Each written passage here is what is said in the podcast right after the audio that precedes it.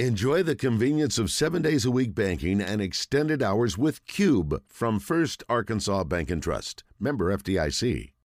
We have had to move some things around. Kevin McPherson, better known as Hoop Scoop, is going to step in for the moment. Trey Biddy will join us at 5:30 due to the press conference mm-hmm. ongoing right now in Fayetteville. So Kevin was gracious enough to switch from 5:30 to 5 o'clock. Good afternoon, Kevin. Mr. Rainwater, how are you? Good afternoon, sir. Man, I'm doing wonderful when I can look outside and see the hmm. skies have opened up and we're being blessed with some rainfall. I'll take it any day of the week. We got a lot of rain earlier, and Kevin, I don't know if there was any rain in Spain or on the plane, but how what you what you think of the game today? Well, you know, one thing I've been talking about for a while is I thought with all this added athleticism and open court talent and guys with with 94 feet by 50 feet court awareness, when you talk Anthony Black, Nick Smith, I really thought this team had a chance to be a lead in transition, and we're going to see how that actually plays out when it matters. But you know, out of the gates, that's what I saw today. I mean, unofficially 17 dunks. Arkansas jumps out to a 10 nothing lead. Uh, Anthony Black unofficially was seven assists. Nick Smith was six. Most of that was in transition. Uh, you saw multiple players with multiple dunks, and you figured it would be guys like Ricky Council the fourth, Trevon Brazile, Jordan Walsh, Anthony Black. Uh, that would be that would be playing above the rim like that, and we saw it. Nick Smith Jr. had a dunk. We didn't know if he was going to play due to that index finger injury that kept him out of practice most of last week there was kind of radio silence on that until he checked in. He didn't start, but he checked in early. Arkansas had already jumped out. I mentioned that ten nothing lead, and then Smith hits two of his first three three point attempts. Arkansas just continued to push that advantage. Went up by 30 in the second quarter, 50 to 20. You know, there was a stretch there where there were some things that you know we're going to talk about that, that are on the negative side, and part of that we saw in the second quarter when Valencia Select went to his own and you know, basically outscored Arkansas 11 to 8 down the stretch. The pace really slowed. Musselman picked up a technical foul. I think he was frustrated with his team as much as the officials. And the game, you know, the the opponent never threatened really to get back in it, but it it was a bit telling about Arkansas' struggles uh, playing against the zone. We saw it last year uh, with a poor three point shooting team. Uh, you know, but the, at the end, Arkansas's biggest margin was the final margin, 49 points, 108 to 59. Uh, there's some good and bad on the defensive side of it. The three point shooting I thought was a bit disappointing. Uh, but Arkansas handled business, and, you know, Nick Smith comes in off that injury, leads the team in scoring. I think he's going to be the leading scorer this for this team, and he had 17 points. Had made three of their of their five three pointers. You know, again had a dunk, had a drive all the way to the basket, had a mid range shot. So he scored in every way imaginable. Uh, you know, relative to everybody else because some of the guys were mostly good at getting to the basket. When you when you looked at mid range and three point shooting, you just didn't see a whole lot from this team. Uh, but there were a lot of good things and positives too. So kind of want to hit on both sides of that. I don't know if you were able to um, see Mike Haywood had sent out some unofficial numbers.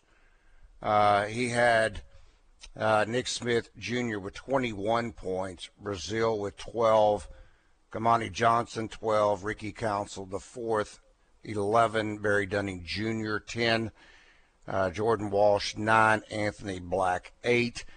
He had uh, Nick Smith Jr. with six assists.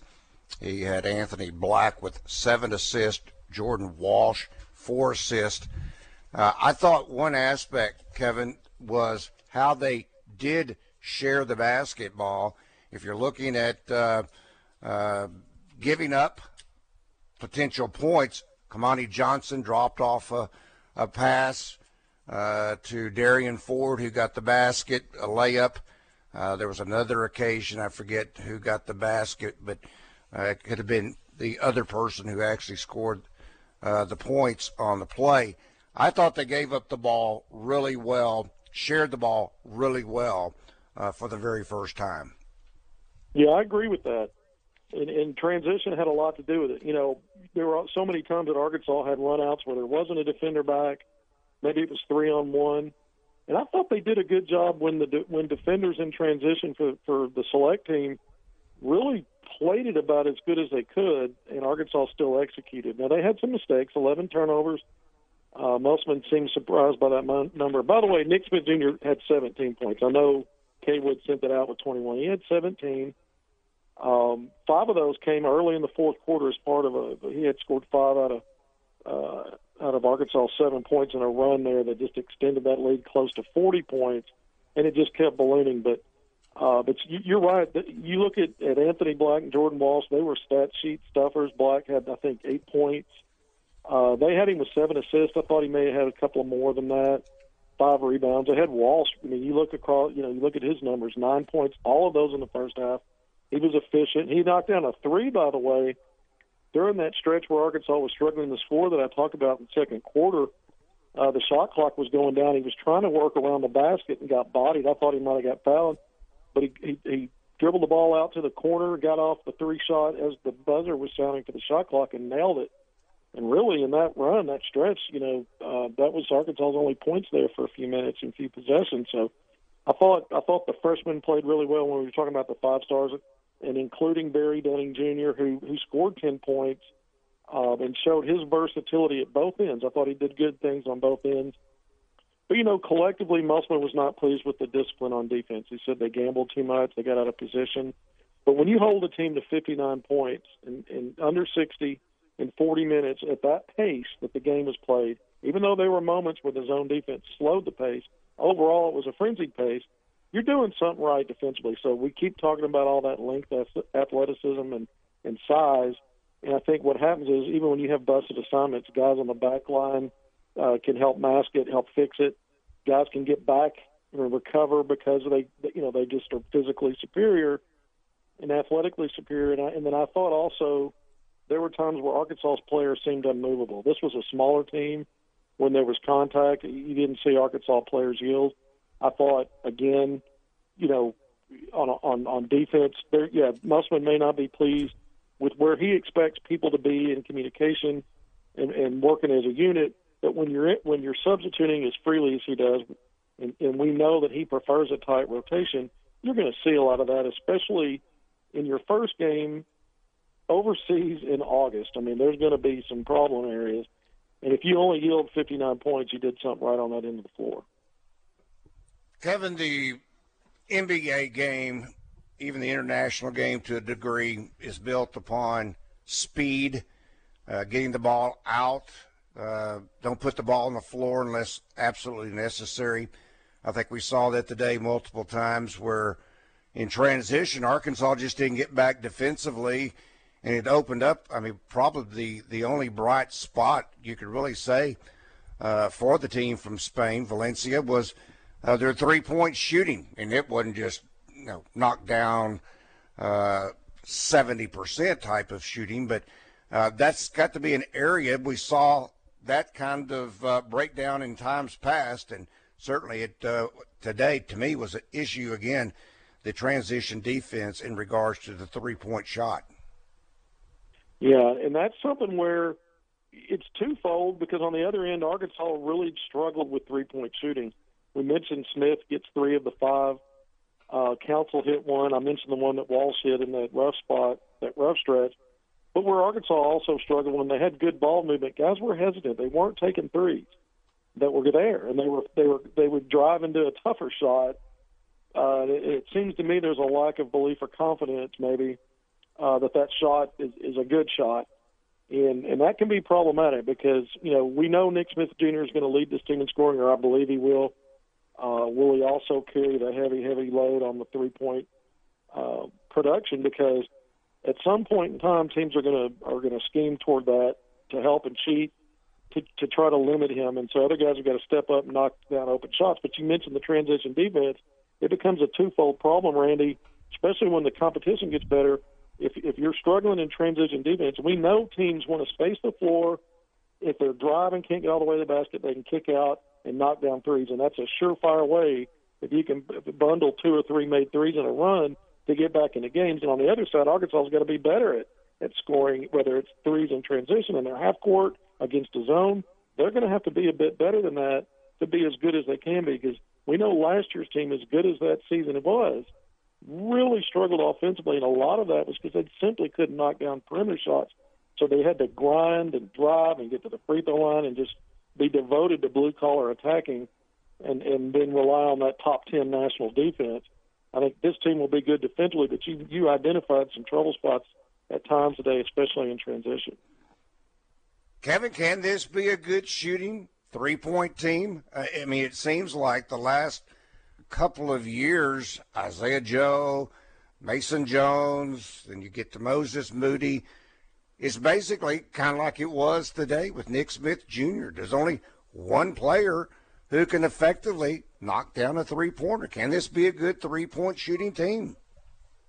Well, we saw Trevon Brazile. I think it can be, Randy. We saw Trevon Brazile really do his most of his damage early in that third quarter. He had an 8-0 run for Arkansas, mm-hmm. he mm-hmm. scored their first eight points rather in the quarter, and most of it was around the basket. Offensive rebounds. He had an incredible, incredible dunk in transition. His strides, oh my, seven three, seven four wingspan at six ten and athletic. Um, but he can, he's a guy that can knock down some three three balls. He can get into a some mid-range shots. He's, he's a good enough handler. We didn't see that from him today. He he didn't miss though. I mean, he, it was just around the basket. Uh, so I don't think we've seen everything obviously in one game, but I did see a lot of guys hesitating, and that tells me when the shot was there, when the ball movement provided an open look from three, and they made things a little bit tougher trying to do too much off the bounce. So I think we're going to see, you know, Musselman will always address things, but I think guys are going to have to start taking shots that are there um, to really know what this team can do from three. Because I, I saw it as much of a problem as being hesitant to take what the defense gave, as opposed to just firing up shots and nobody can knock them in. And I thought Smith did a good job of taking the shots that the defense gave him, and he, and he put down three of them. So it was encouraging after that finger injury, even though it was on his non-shooting hand, to see him come out and play his game.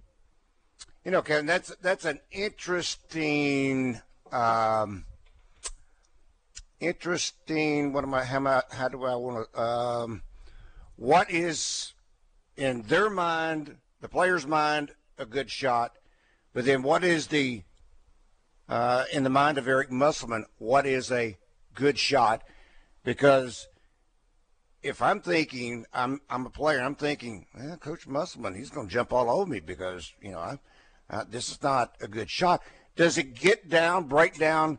to what is best individually or what is in the best interest, if you will, for the team? Because you mentioned several times the hesitation. To me, that's as much of can be part of that. Uh, the players wondering in their mind, is Coach Musselman going to believe this is a good shot? Yeah, it's a double-edged sword because you have some guys that it doesn't play to their strength to fire up a bunch of 3s mm-hmm. I mean, I noticed one possession where – the ball movement was good. It was late in the shot clock. The three point shot was open. Player put the ball on the deck and took a fadeaway off balance that didn't have a chance to beat the shot clock. So passed up maybe not the best shot in their skill set, but they created a situation where it was a worse shot. And sometimes when the defense is playing off off uh, offensive players, daring them to shoot, you know, multiple attempts to to put your head down and drive, that doesn't have a high level of finishing success either uh, when they're waiting on it. So you just you know you just hope that guys will step up and shoot with confidence when it's there. Um, again, you know I think a guy like Trevon Brazile on the front line. I think we'll see more. I think Ricky Council. He's got a quirky looking release, but I think he's a guy that's continuing to build on his three game. And he knocked one down. And Jordan Walsh is intriguing. He's a guy that can shoot a little bit from three. It's really going to be a matter, again, with him um, you know, just getting you know used to the distance. Uh, you know, as you as you move up in basketball, the, the line goes out.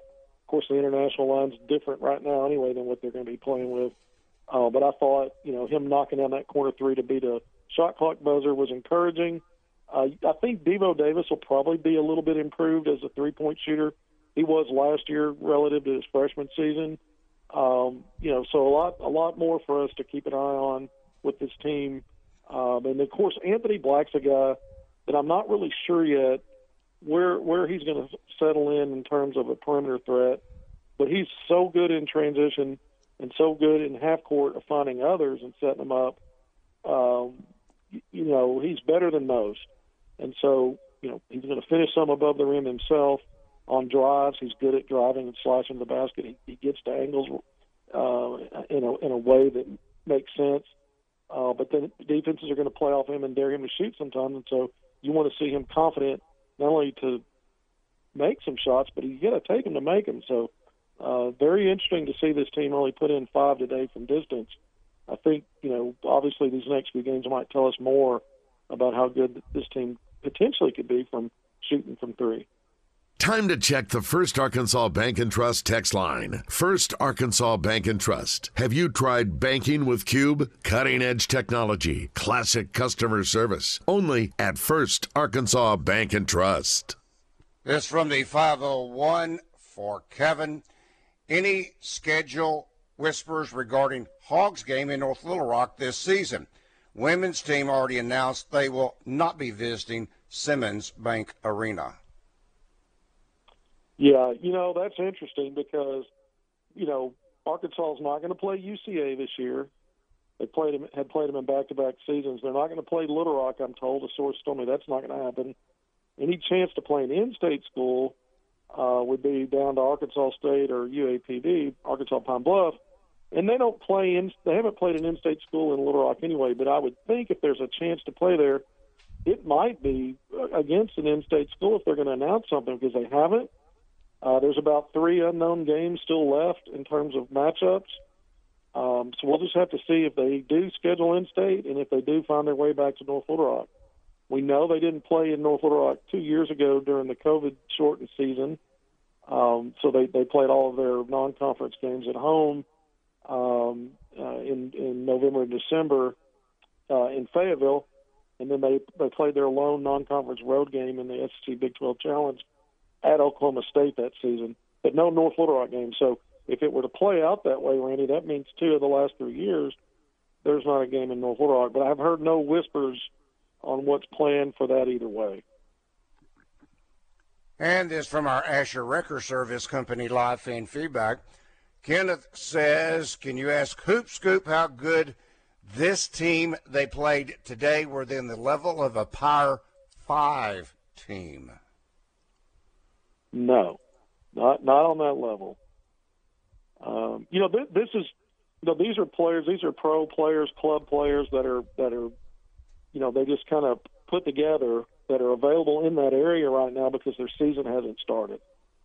So it's a way for guys to you know, you know, maybe pick up a paycheck to play some games while also you know getting a challenge. You know, playing against a better, you know, some high level competition from the United States.